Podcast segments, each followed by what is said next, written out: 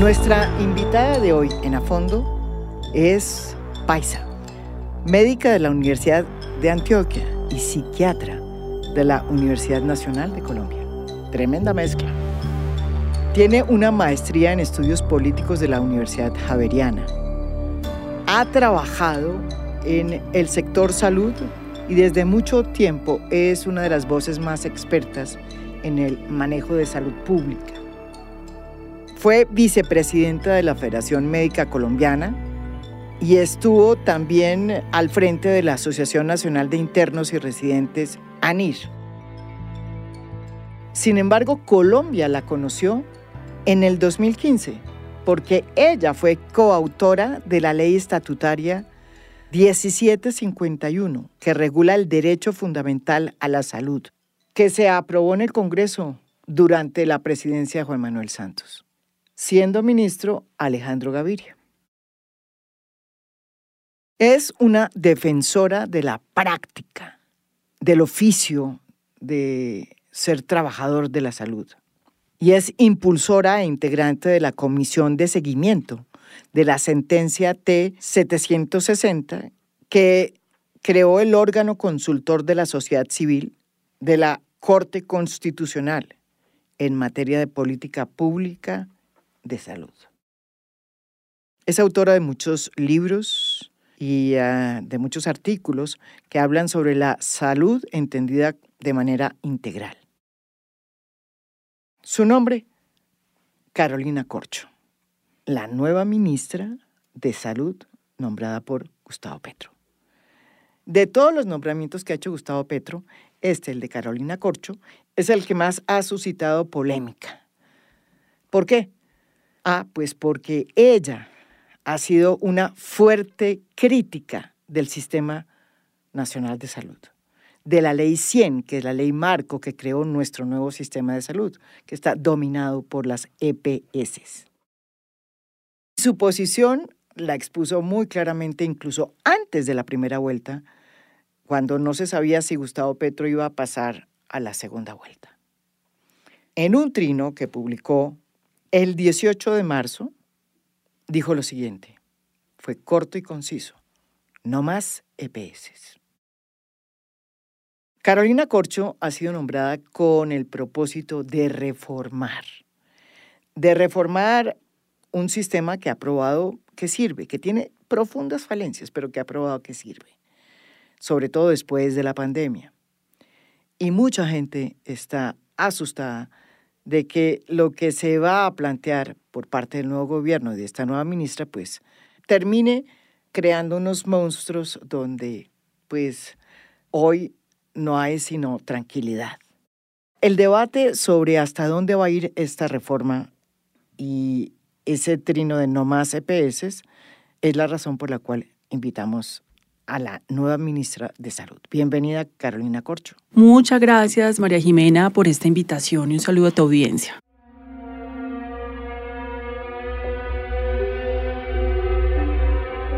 Ese trino de no más EPS pues eh, suscitó toda suerte de alarmas dentro de la comunidad médica y científica también.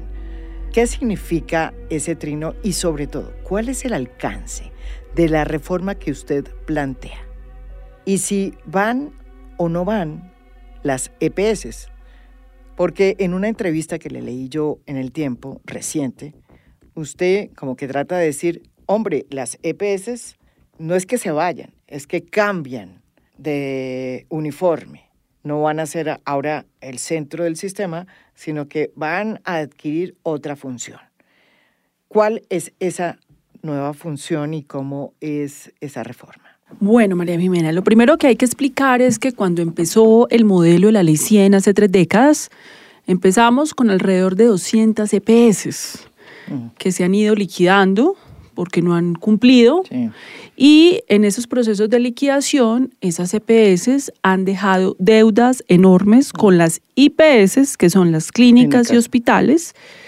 Y eso, digamos, ha venido pasando. En este momento tenemos 30 y en el momento los datos que tenemos es que 14 de ellas no cumplen indicadores financieros hoy.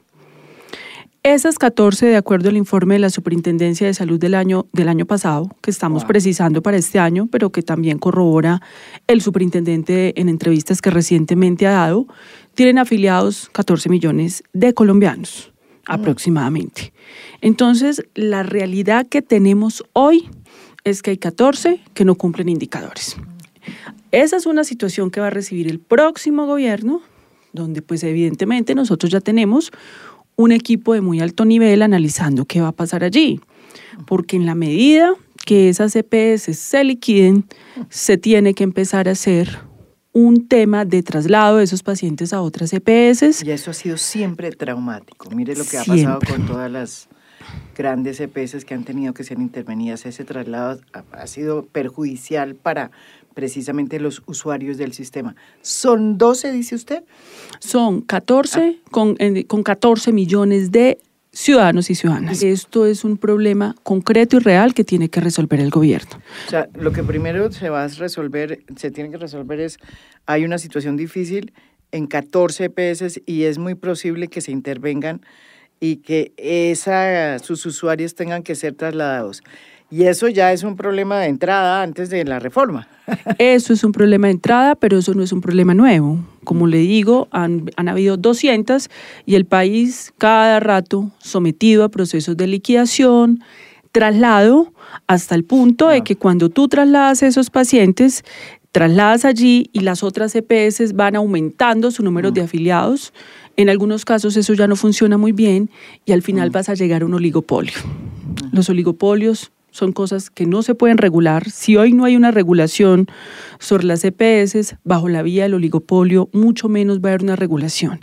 Entonces la realidad es que el país ya no puede seguir dando vueltas con esto, porque esto no es nuevo. Las EPS se vienen liquidando hace rato y el país necesariamente tiene que abocarse a una reforma al sistema. Si lo que quiere es resolver el problema, porque uno lo que puede hacer es voltearse para otro lado y decir aquí no está pasando nada. Elementos centrales que hay que entender para esta discusión y que los colombianos estén tranquilos. La financiación del sistema de salud es una financiación pública que se financia por recursos para fiscales de aporte de las cotizaciones de trabajadores y trabajadoras y por aportes fiscales del presupuesto general de la nación y los impuestos. Es decir, es una financiación pública. En el 2019 se hizo el acuerdo de punto final en el sector salud. ¿En qué consistía ese acuerdo de punto final? En una serie de medidas que garantizaban la eficiencia del gasto en salud y que buscaban sanear por fin las diferencias y deudas históricas que existen entre los agentes del sector, garantizando el financiamiento del sistema de salud y generando mayor liquidez. Para eso, el acuerdo planteaba una serie de medidas para evitar que estas deudas se vuelvan a generar con el paso del tiempo. ¿Qué pasaba? Pues básicamente que la plata que el Estado le pagaba a las EPS y que gran parte eran para pagar los servicios de los hospitales y clínicas que en el sistema se conocen como IPS, pues no les llegaban y estaban desfinanciadas y el sistema estaba desnivelado.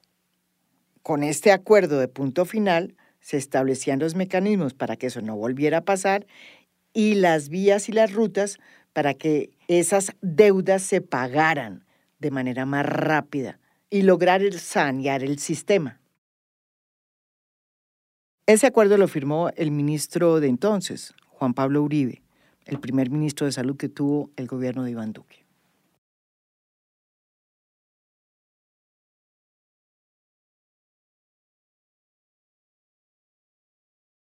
En el 2020 vino la pandemia y el sector salud se volvió eh, uno de los sectores más mirados y auscultados por la opinión pública.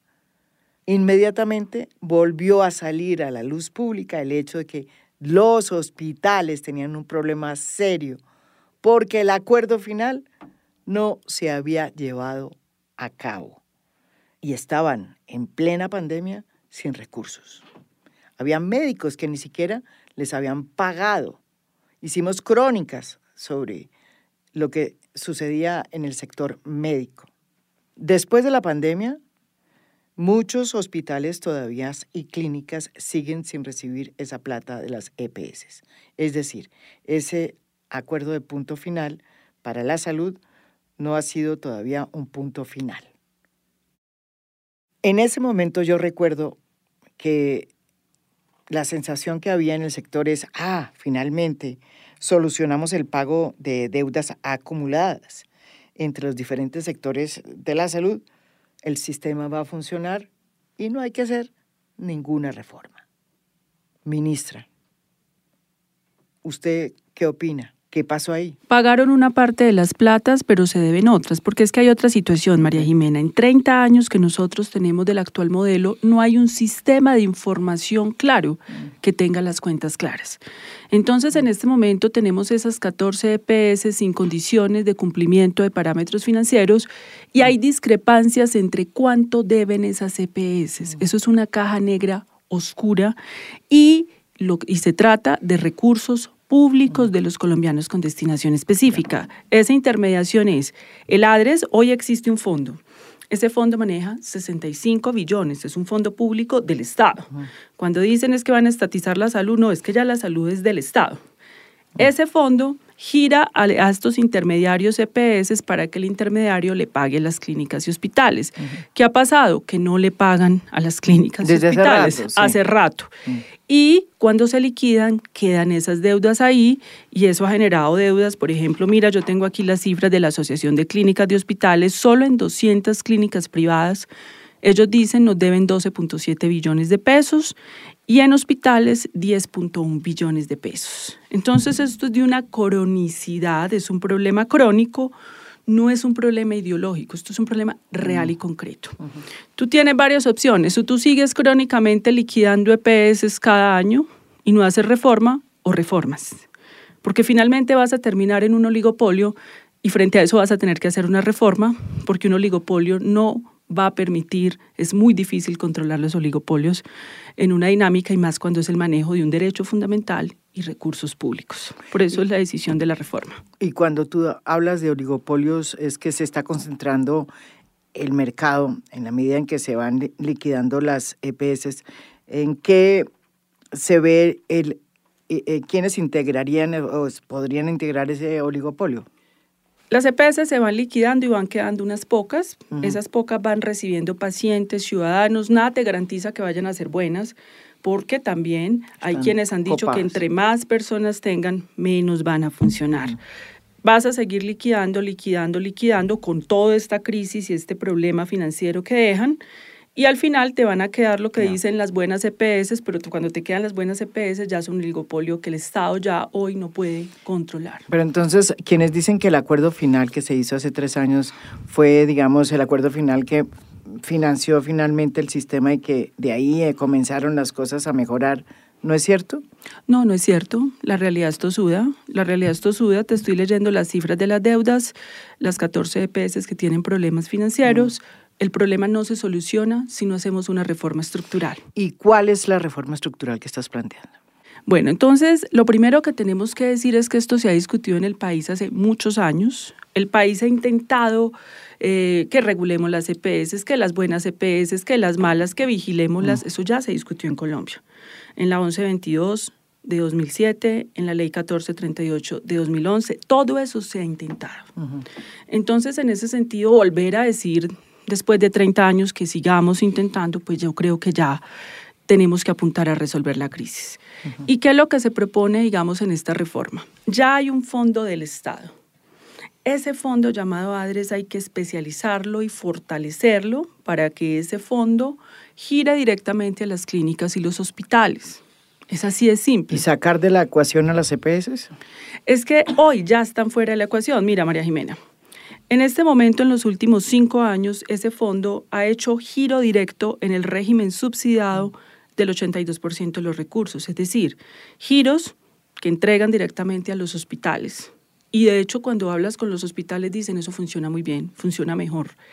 En el régimen contributivo, que son las EPS, de, donde quienes trabajamos y cotizamos, es el 18% ese giro, es decir, ese fondo de hecho ya hace eso. Ya ha tenido que apelar a ese giro directo.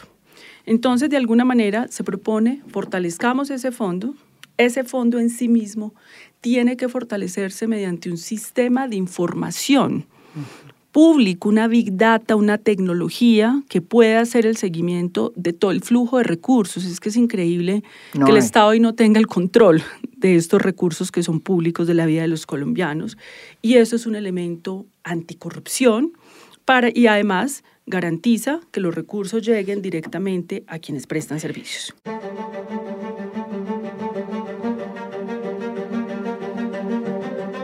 Bueno, y ese sistema de información ¿Cómo tiene pensado usted? Ya hay unos avances, pero eso requiere una tecnología. Hoy, por ejemplo, el sector financiero tiene un sistema de información donde mm. cualquier transacción que haga un colombiano se sabe es algo similar a eso. La tecnología existe, solo que no, no, solamente va a ser una data de las transacciones financieras administrativas, María Jimena, sino también de las condiciones de salud eh, de las comunidades para que podamos hacer un debate, porque los debates en salud son muy etéreos, porque si no tienes información cierta, es muy complejo dar un debate serio con evidencia empírica. Ese mm. sistema de información permite eso, eso no necesita una ley, porque de hecho la Corte Constitucional ordenó ya hace mucho rato, desde el 2008, eh, al Ministerio crear ese sistema de información que nos permite una transparencia. Entonces, el ADRES, que ya existe, es ese mecanismo, se fortalece y se hacen esos pagos a esas clínicas y hospitales. ¿Qué pasaría con las EPS? Nosotros le hemos dicho, por ejemplo, eh, la mayoría de las EPS son de las cajas de compensación familiar y tienen sus propias clínicas y hospitales, sus clínicas, sus prestadores. Conviértase en una red de prestación de servicios, porque ellos tienen una capacidad instalada como clínica. Entonces, por decir a algún ciudadano que esté afiliado a Compensar, lo atiende la clínica, en las clínicas de, compensar. Eso se va a mantener. La diferencia es que ya el, fondo no le va a girar a la intermediaria a compensar para que la intermediaria le pague a la clínica y compensar a otra, sino que le paga a la clínica a compensar. Entonces no pasa nada. Los ciudadanos seguirán yendo a las clínicas porque usted no lo atiende propiamente la EPS. Eh, por ejemplo, yo estoy afiliada a Sanitas. A mí me atienden son las clínicas que contratan Sanitas, los médicos. Entonces ya se trasladaría a eso. Y obviamente tendrían que haber unas funciones de auditoría, porque pues para que pueda haber eh, esos pagos, todas las funciones propias de administración que tienen que hacer, pero esa es una propuesta, no transformar las EPS en la red de prestación de servicios. ¿Y la función de aseguramiento se desaparece o cómo se establece? Bueno, lo primero que hay que explicar es que el aseguramiento por parte de las EPS era un supuesto teórico de la ley 100, pero eso no fue real. Las EPS no son aseguradoras. Uno de los principios del aseguramiento es la gestión del riesgo financiero. La prueba fáctica de que las EPS no asumieron eso es que si fueran aseguradoras, las EPS liquidadas tenían que tener mecanismos de reaseguro para responder por las deudas. Eso nunca pasó. Y el segundo elemento es que el recurso que manejan las EPS es el recurso público. Mm. Cuando usted se afilia a una EPS, el que paga no es la EPS, sino el Estado. Usted realmente se afilia al Estado a través de la EPS. Entonces eso fue un supuesto que se pretendía que ocurriera, pero que no ocurrió porque finalmente esas deudas quedan ahí y quien tiene que entrar a respaldar es el Estado. Mm. Si vamos a hablar objetivamente, hoy el asegurador es el Estado porque es el que está respaldando con los recursos mm. fiscales y parafiscales el pago de los tratamientos. Todos los tratamientos que se están dando en este momento en Colombia, todos, están pagados por recursos públicos fiscales, todos.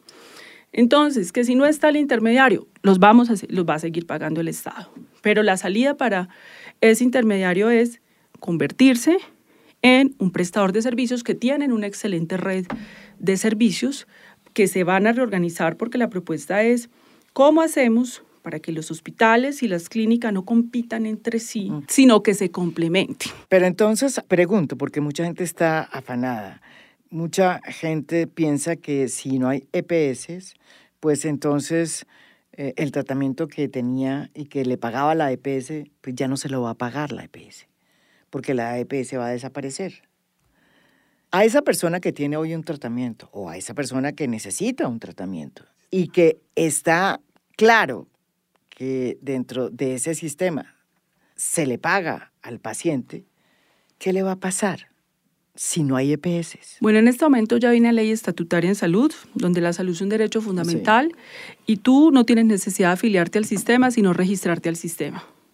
Y el sistema igual, igual va a seguir financiándote. ¿Y cómo te financia? Pues como se financia hoy, con el pago que tú haces de cotizaciones y los impuestos de la nación. Entonces ya no se necesita el carnet. Tú necesitas es estar registrado, estás y así funcionan casi todos los sistemas de salud del mundo. Es que esta figura no existe en ninguna parte. Existen los seguros privados, pero esta figura de un intermediario que maneja recursos no, no existe en Chile, tienes toda la razón, porque allá es privado pero es una partecita minoritaria. Eh, en los demás sistemas existe el seguro privado, que es la prepagada aquí, que es el, complementario, pero esta figura es muy rara, eso no existe, así no funcionan los mejores sistemas de salud del mundo. Entonces la, la, población se organiza. Entonces, por ejemplo, María Jimena se inscribe al sistema y ella escoge la clínica donde se va a inscribir, donde la va a atender el médico. Esa clínica tiene que tener una red de referencia. ¿Qué es una red? Si necesita UCI, tiene que tener un convenio con esa UCI, si necesita un especialista, especialista, e igual se va a pagar. ¿Y cómo se, eso no afecta a la financiación? Porque igual todo trabajador, cuando le hace un contrato por OPS, obligatoriamente tiene que cotizar. Todo, eh, eh, todos pagamos impuestos de alguna manera. Entonces no depende de la financiación.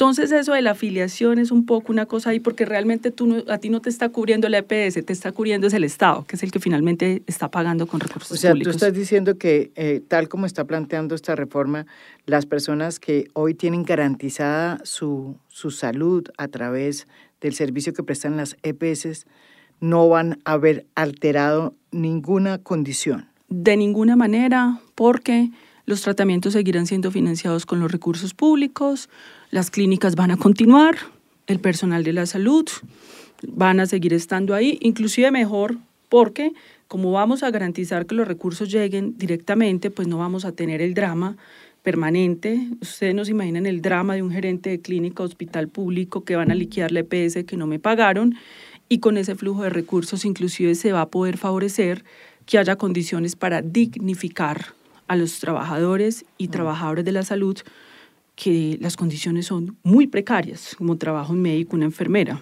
¿Por qué? ¿Por qué dices? Mira, tú hablas, por ejemplo, con un gerente y uno le dice, pues, ¿por qué no formalizas? Pues, pero ¿cómo voy a formalizar si a mí me pagan cada que quieran? No tengo un flujo de recursos constantes. Es que lo del sector salud es impresionante porque hay carteras vencidas de mucha plata. Los hospitales públicos, por ejemplo, trabajan a pérdida porque no les pagan. Entonces, cuando tú no tienes garantizado un flujo oportuno, no puedes comprometerte con una planta. Y esa es la realidad diaria del sistema de salud. Y eso es lo que tenemos que entrar a resolver porque ya se han intentado que hagamos una cosita aquí cosmética, pero pues eso no, no ha funcionado.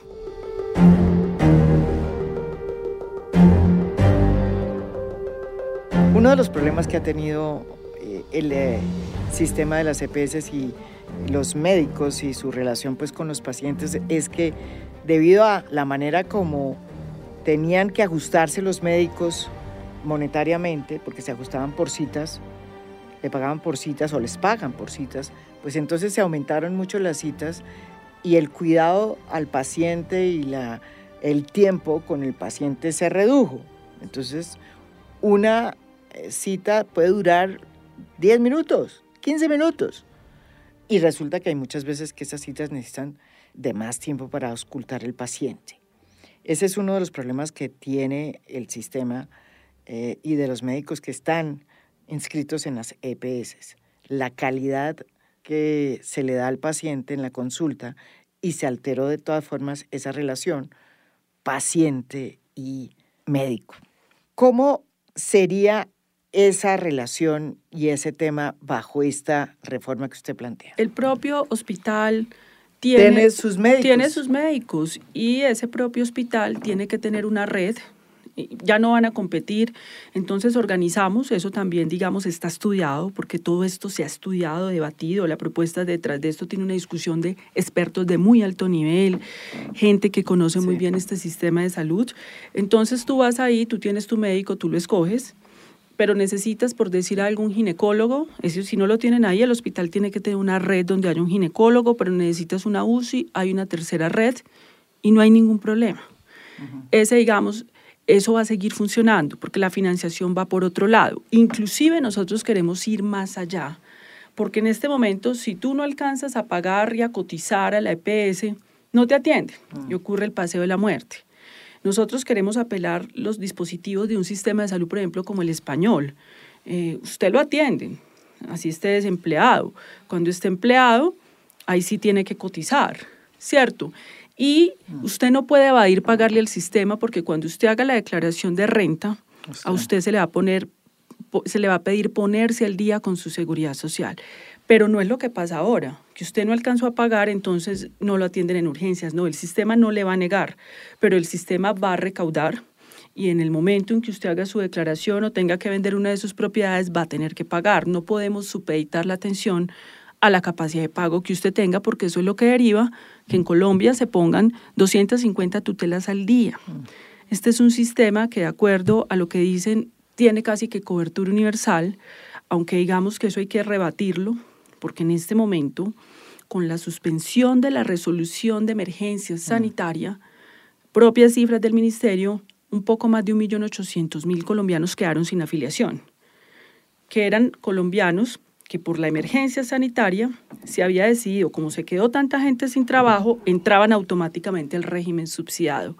Al levantar esa medida, un poco más de 1.800.000 quedan ahí eso es parte de la situación que tiene que resolver el próximo gobierno y que también tiene que estar resolviendo el ministerio en este empalme. Eh, entonces tampoco es cierto que tengamos el 100% de la cobertura, pero además cobertura no significa acceso. No, eso sí ha sido claro. O sea, uno de los eh, problemas que siempre ha tenido el sistema es que se amplió la cobertura con todos los problemas del mundo, pero el acceso y la calidad eh, han sido muy cuestionadas. Ese es como el quid de este sistema. ¿La calidad se mejoraría?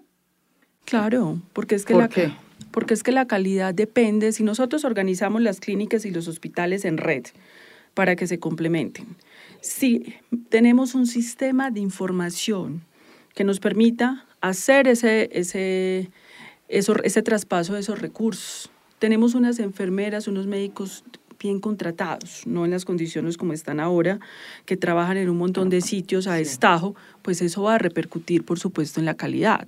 El problema de la calidad no tiene que ver con que tú imitas circulares y actos administrativos, sino resuelves el problema concreto de que la plata esté ahí, de que la gente pueda estar y los trabajadores, los médicos bien contratados. Va a repercutir en la calidad. Pero y entonces, ¿qué clase de auditoría debería haber para evitar que esas entidades que reciben el dinero que les envía el Estado, pues lo utilicen correctamente? Muy buena pregunta. Entonces hay varios mecanismos. Obviamente, para usted hacer esos pagos, usted tiene que tener una auditoría, porque usted no puede pagarle mm. lo que ellos están diciendo que hay que pagar. Eso es un primer elemento. Segundo, usted tiene que tener una regulación de tarifas. Mm. En este momento existe una modalidad que se llama integración vertical. Entonces yo soy un intermediario administrador y tengo mis propias clínicas. Yo privilegio y le pago a mis clínicas y quiebro las otras. Eso es un Eso funciona así. Eso es perverso. Eso es perverso. Aquí, como todos van a ser prestadores y hay un pagador que, es, que no es un pagador que nosotros nos estemos inventando, ya lo es hoy. Ese pagador tiene que garantizar unos mecanismos de auditoría, pero además una regulación tarifaria. Si, por ejemplo, en una clínica se aumenta unos servicios que están muy desproporcionados, pues se baja el precio del pago. Aumenta el servicio, baja el precio. Es una, así funcionan varios sistemas de salud. Nosotros hemos revisado cómo hacen la regulación para que eso ocurra. Pero además, aquí también tiene que haber mecanismos como regulación de precios de medicamentos, tiene que haber unos mecanismos de autorregulación de los propios médicos, de los prescriptores para que el sistema responda a un principio de justicia restributiva y no se te vaya a desbordar porque los sistemas de salud son costosos, pero son costosos en parte pues porque en Colombia mucho más pues porque estamos pagando una intermediación. Pero aparte de eso, la intermediación, los altos costos de medicamentos, donde ahí hizo un buen trabajo, inclusive el doctor Alejandro. Mm. Yo creo que eso hay que mantenerlo y continuar con eso de los precios de medicamentos, la regulación tarifaria, el proceso de la, de la de, de eh, las auditorías más un sistema de información con una manera transparente de hacer los giros. ¿Y estas auditorías eh, serían hechos eh, externas? O sea, estamos hablando de, que se crearía como un ente aparte. Eso, eso es algo que estamos analizando, porque nosotros queremos dialogar esto, concertarlo para que esto salga muy bien. Puede, una opción es que le haga el propio ADRES, pero algunos dicen, no, el ADRES no va a poder hacer eso. Otra opción es que sea otro ente que ayude a hacer esas auditorías para hacer el reconocimiento de esos pagos. Pero eso lo tenemos en discusión. ¿Y la Superintendencia de Salud? La Superintendencia de Salud cumple otra función, porque la Superintendencia tiene la función de inspección, vigilancia y control sobre todos los actores del sistema. Lo que pasa es que la superintendencia tiene que ser un órgano que se descentralice, que cumpla su función constitucional de servir al ciudadano usuario. Eso no pasa hoy. Y yo creo que hay que hacer un plan de choque y un esfuerzo enorme para que esa superintendencia responda en 72 horas las quejas, mm. para que la mejor manera de resolver el problema de la tutela es que sea el propio sistema quien responda a las quejas. Eso requiere un esfuerzo enorme porque ahorita la superintendencia responde después de un mes. Responde, entonces, si se descentraliza y se fortalece, esa superintendencia también va a jugar un papel ahí. Pero además, dentro de la propuesta, nosotros tenemos un elemento, los sistemas de salud en el mundo, estos son transacciones de mucha plata y muchas cosas. Para usted controlar la corrupción, usted va a necesitar un alto nivel de participación social. La ley 100 tuvo un mecanismo que después acabaron, que se llamaba el Consejo Nacional de Salud y los consejos territoriales de salud. ¿Qué es esto? No tiene, esos consejos no tienen nada que ver con administrar platas. Hasta ahora, María Jimena, toda la desinformación que se ha dicho, que Gustavo Petro está proponiendo que los alcaldes y los gobernadores, eso no es cierto. eso no va a pasar. Como le, te dije, es la especialización de ese fondo que hoy ya existe. Pero eh, lo, que te, lo que te estaba diciendo previamente, después de la especialización de ese fondo, es esos consejos donde participan los gremios económicos, los gremios de trabajadores, las universidades públicas, los gremios de las enfermeras y los médicos, son órganos de rectoría que acompañan al Ministerio de las Secretarías a discutir las políticas públicas. Por ejemplo, en La Guajira necesitamos más nutricionistas porque se está muriendo la gente por desnutrición. En el Quindío tenemos una alta mortalidad por suicidio, necesitamos más, necesitamos más psiquiatras. Y hay un control social, digamos, de alguna manera, sin que esos organismos manejen recursos, pero sí pueden fiscalizar, llamar a ladres, permanentemente estar ahí, son mecanismos de participación y control social de la sociedad civil para que apropien su sistema de salud. Eso funciona en Brasil. En la reforma del sistema de salud en Brasil tuvo, tuvo que hacer eso pues porque es imposible controlar todo un sistema. Pero a ver, uno de los problemas que tiene el sistema hoy es que el dinero que el Estado le da a las EPS, la EPS decide retenerlo y no le paga a los hospitales y clínicas. Bajo este nuevo esquema que usted propone, no hay peligro de que en ese pago directo que se le hace a los hospitales que usted está planteando, pues eh, también se produzcan eh, hechos, pues también se traben las cosas y, además eh, sea difícil de verificar dónde y cómo son los contratos, pues porque ¿quién vigila entonces a los hospitales? ¿Cómo sería esa auditoría a los hospitales para evitar que pase lo que sucedió con las EPS años atrás, que terminaron feriándose los recursos de la salud por cuenta de políticos que se tomaron esas EPS? ¿No se pueden tomar los políticos también esas juntas en los hospitales? que ahora recibirían directamente el dinero del Estado? Bueno, lo primero es que eso ya pasó. ya en este momento muchos hospitales, en el marco del actual modelo, eh, son manejados, digamos, hay un fenómeno real de clientelismo político y corrupción. Pues de, de Buenaventura, me acuerdo, lo he hecho dos veces, se lo han robado dos veces. Exacto, eso ya fue, eso no es un problema, digamos, eso es un problema inclusive del actual modelo, ah. la cooptación clientelista. Los mm. hospitales, nosotros hemos creído que hay que diseñar inmediatamente un mecanismo de selección de los gerentes por concurso público, un examen nacional, por decir algo. Eh, antes se hacía por unos concursos, pero esos concursos eran cooptados. Es un examen único nacional y sobre eso, digamos, que gobernadores y alcaldes hagan sus procesos de selección. Pero también, dentro del proyecto que nosotros estamos generando, se crea una unidad técnica de planeación. Todo eso se ha perdido en el sistema de salud, una unidad técnica de planeación que dio unas directrices, por ejemplo, de qué. Si vamos a formalizar las plantas de personal no las define el gerente y no las define el alcalde o el gobernador. Las plantas de personal se definen por una unidad técnica que apoya a la Secretaría de Salud y que tiene unas características, digamos, particulares que va a llegar y va a decir, este es el perfil de lo que se requiere. Ahí es muy interesante el, el, papel, digamos, de control social del Consejo Territorial de Salud, porque el Consejo Territorial está la comunidad, están los empresarios y pueden preguntar qué pasó allí crear, digamos, toda esa, toda esa infraestructura pública. Esto es una forma de dignificar lo público sin decir que vamos a acabar lo privado, porque el 80% de la prestación de servicios en Colombia son clínicas privadas y el 20% son hospitales públicos. Entonces, eh, la reforma de ninguna manera puede contemplar que se acabe la Fundación Santa Fe o el Pablo Tobón Uribe o instituciones que son el acumulado del aprendizaje de la ciencia, la tecnología y la innovación. Pero el Estado sí tiene que fortalecer el hospital público, porque ese, ese es el que lleva la, llega a la Colombia profunda, a las zonas dispersas y rurales.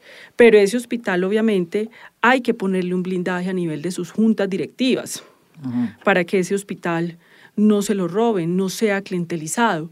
Entonces me parece que ese problema que no es que vaya a pasar, porque, porque dicen es que con esa reforma el clientelismo va a manejar, no es que el clientelismo ya ha manejado la salud, el cartel de la hemofilia fue en este modelo. Claro, eso, eso es cierto, pero no se va a cambiar algo que lo que la gente tiene el temor de que se fuera se vaya a cambiar algo que puede incentivar aún más la corrupción en los hospitales y las clínicas. Pero es que aquí no se está cambiando nada porque por el contrario el problema que tenemos es que no tenemos forma de conocer cuáles son las transacciones entre el intermediario EPS y el hospital. Aquí va a haber un principio de transparencia mayor porque todas las transacciones que haga ese fondo, que insisto, que ya existe, es que el fondo ya es público del Estado, se van a conocer respecto a esos hospitales. Y esos hospitales van a estar organizados en una red complementaria con clínicas.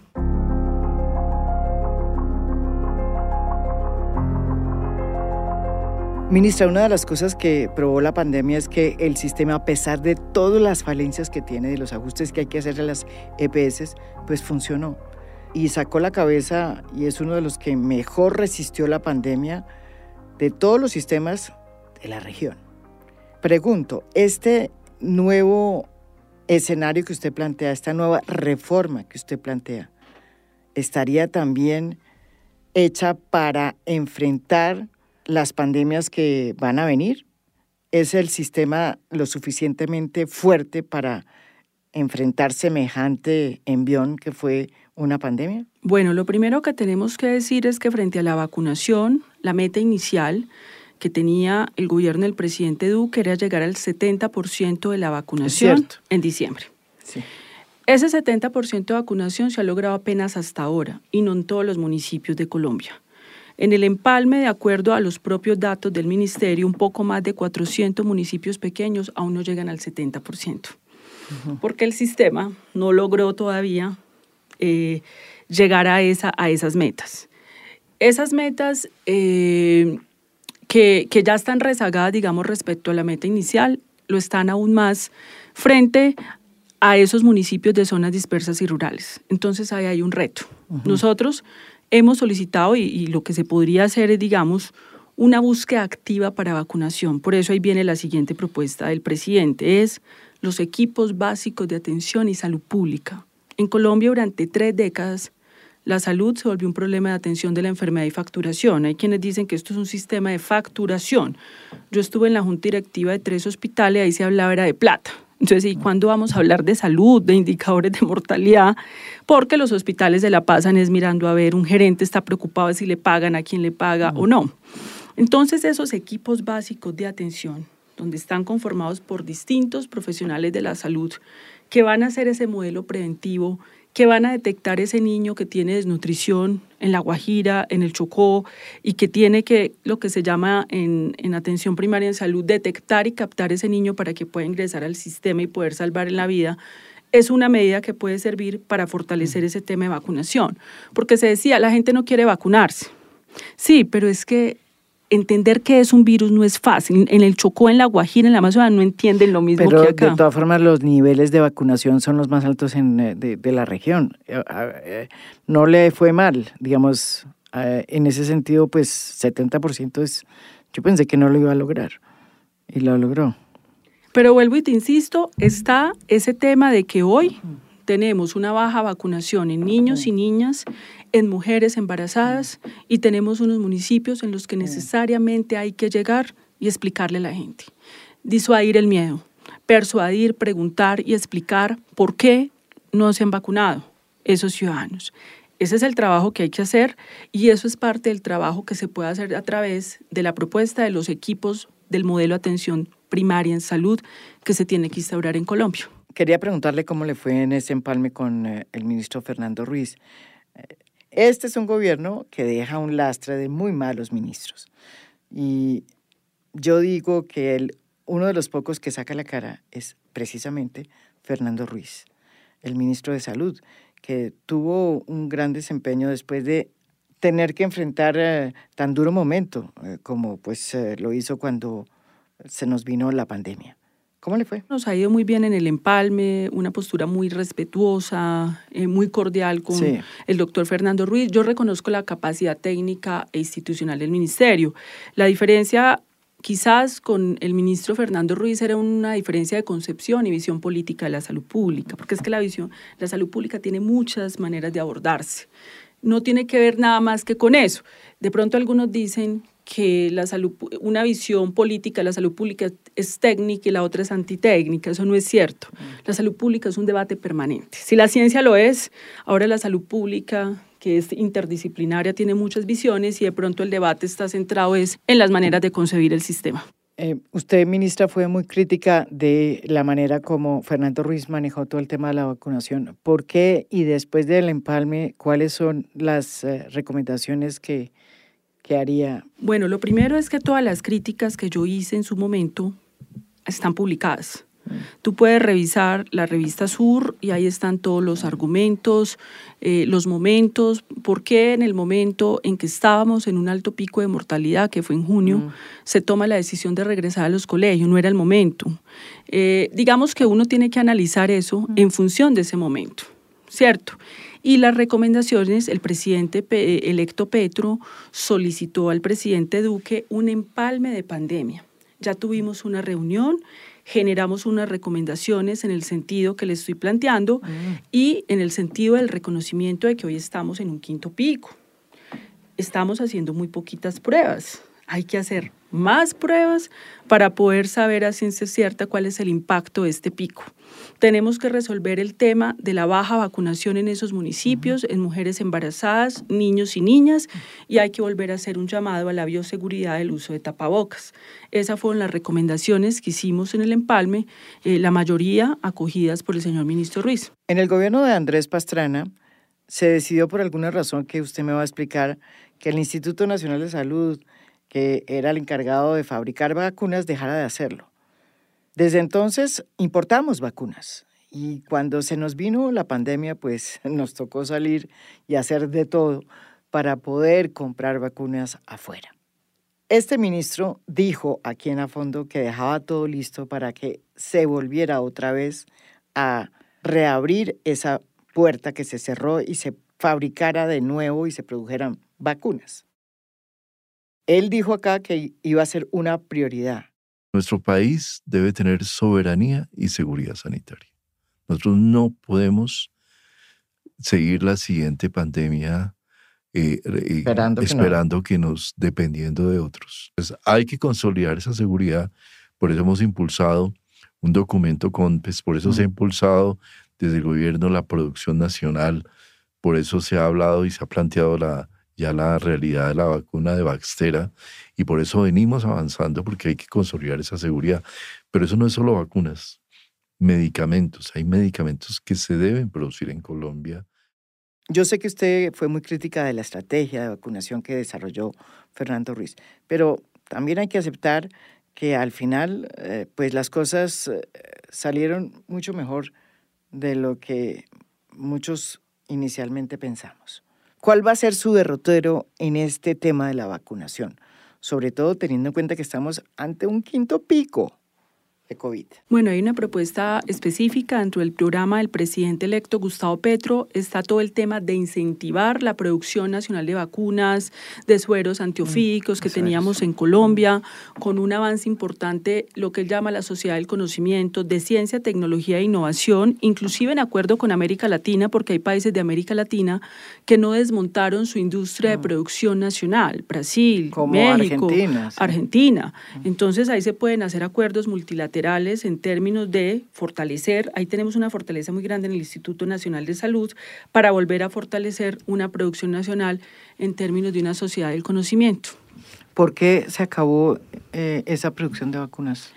por una visión de modelo, María Jimena. Yo creo que hubo quienes creían que eh, lo público no puede ocuparse de eso, los estados no deben ocuparse de eso, eso hay que dejárselo al mercado, a particulares, y eso fue una decisión del mundo entero, eh, que es el gran debate de la Organización Mundial del Comercio con el tema de las patentes, ese fue el debate, el oligopolio de las transnacionales farmacéuticas y el debate de la OMC. Por eso te digo que los oligopolios son complicados porque terminan impidiendo que un organismo como la Organización Mundial del Comercio hubiera decidido rápidamente hay que liberalizar las patentes para que se produzca vacuna rápidamente en todo el mundo.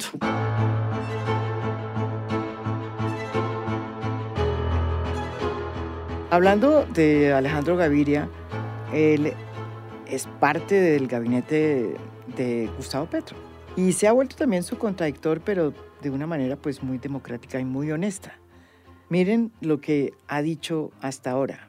Básicamente lo que él dice es, yo no creo en que hay que destruir todo, sino que hay que reformar las cosas que no están bien. Esto ha dicho. Lo que voy a llevar a las reuniones de gabinete son mis visiones de la salud en el país. Hay que mejorarlo, no destruirlo. De esas diferencias pueden salir muchas cosas buenas. Lo que tenemos que hacer es respetarnos y trabajar. Yo creo en el pluralismo, no en visiones unánimes. Hay una idea en el gobierno de un acuerdo nacional y estoy acá por eso. 9 de julio de 2022. Bueno, ministra, ¿y cómo es esa vuelta? Vamos a estar de acuerdo y, tenemos esa misma línea. La diferencia es que cuando él dio esa discusión, el gobierno en el que él participaba no compartía de pronto esa visión, porque tú necesitas ahí que el canciller, porque este tema es un tema de política internacional, de la relación bilateral con los Estados Unidos, y de pronto esto es un gobierno distinto. Entonces, esa discusión de Alejandro podría tener mejores condiciones en este momento. ¿Usted qué le dice a Alejandro cuando dice que va a haber una gran discusión, pero de muy buenas migas, en el propio eh, seno de este gabinete? Porque pues él, eh, él cree que sí se tiene que reformar el sector, pero no acabar con las EPS. No, total apertura de diálogo con todo el país, pues nosotros estamos haciendo una propuesta para someter al debate público, pero un debate público serio, no lleno de insultos, de desinformación. Con él vamos a compartir gabinete y tenemos que trabajar unos asuntos de educación en salud específicos que competen a él. Y por supuesto eh, también es importante entender que hay una, eh, un programa de gobierno un programa de gobierno que tiene unas directrices en materia tanto del sector educativo mm. como el sector salud. Yo respetaré, digamos, lo que él haga en el sector educativo y discutiremos lo que tenga que ver con el sector salud educativo. Ministra, usted está consciente que le toca trabajar bastante para presentar esa reforma ante el Congreso, por lo menos este primer año, porque si no se hace en el primer año, pues como dicen por ahí, lo que no se hace en primer año en los gobiernos de cuatro años, pues ya no se hace. Sí, claro, estamos conscientes de eso, pero también hay otras reformas que el gobierno en este momento hay un encuentro programático en donde se va a definir los tiempos. Yo pensaría que la prioridad en este momento del gobierno es la reforma tributaria, tiene que resolver el tema del Plan Nacional de Desarrollo y tiene que resolver un asunto de mucha preocupación del presidente y que también tiene que ver con salud y es el problema del hambre. O sea, aquí el problema no es que si es privado, que si el comunismo, no. Aquí tenemos un problema, es que tenemos 17 millones de colombianos que no tienen tres comidas al día. Eso es un problema de lo que debería estar hablando el país y es mirar cuáles son las medidas que se van a tomar frente a eso.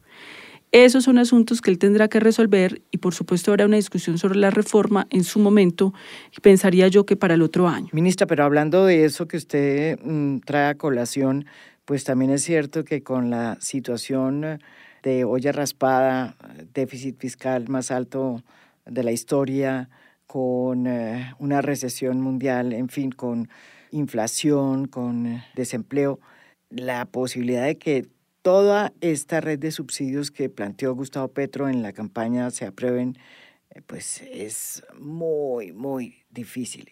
Y no solamente no se aprueben, sino que eh, pues se encuentre la plata para pagarlos. Sí, ese es el desafío que tiene en este momento el ministro designado de Hacienda respecto a la reforma tributaria, porque la reforma tributaria justamente es para recaudar los recursos para cumplir la política social y resolver esos problemas. Ese es el primer debate al que se va a abocar el país. Y ese debate no tiene que ver tampoco, tiene que ver con unos impuestos a personas que nunca han pagado impuestos y que en cualquier otro país del mundo los, los pagan, menos en Colombia. Entonces creo que por eso para el gobierno va a ser el principal debate, pues vamos a seguir debatiendo la salud porque eso nos va a generar construir los consensos que tenemos que construir, las claridades, porque cuando ya la gente entiende, entiende, bueno, de pronto esto no es lo que estábamos diciendo y que se acabó todo, de que volvimos al seguro social, nada de lo que yo estoy proponiendo. Ah, bueno, esa es la otra, ¿no? No vamos a volver al tema del seguro social y a estos eh, colas... Eh, peor de interminables de antes. Nada de lo que estoy proponiendo tiene que ver con el seguro social. Eso es una institución muy distinta a lo que estoy proponiendo. Tampoco es cierto que los recursos los van a manejar gobernadores y alcaldes. Tampoco es cierto que se va a estatizar el sistema. Pues el sistema ya está estatizado.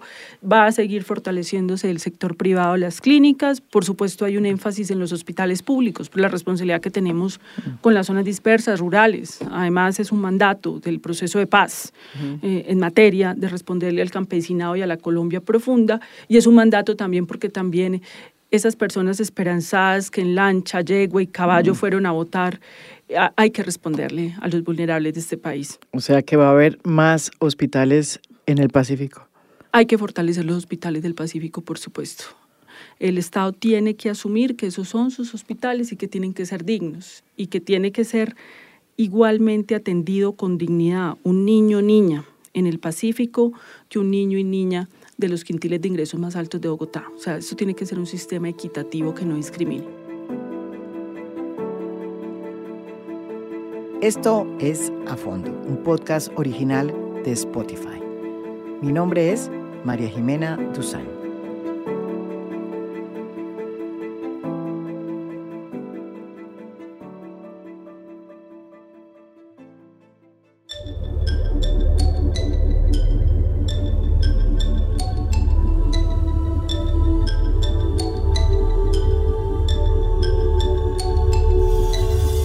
Fondo es un podcast original de Spotify.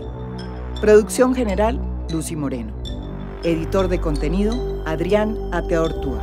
Edición de audio, David Jaque y Blue Velvet. Música original del maestro Oscar Acevedo. Gracias por escuchar. Soy María Jimena Duzán.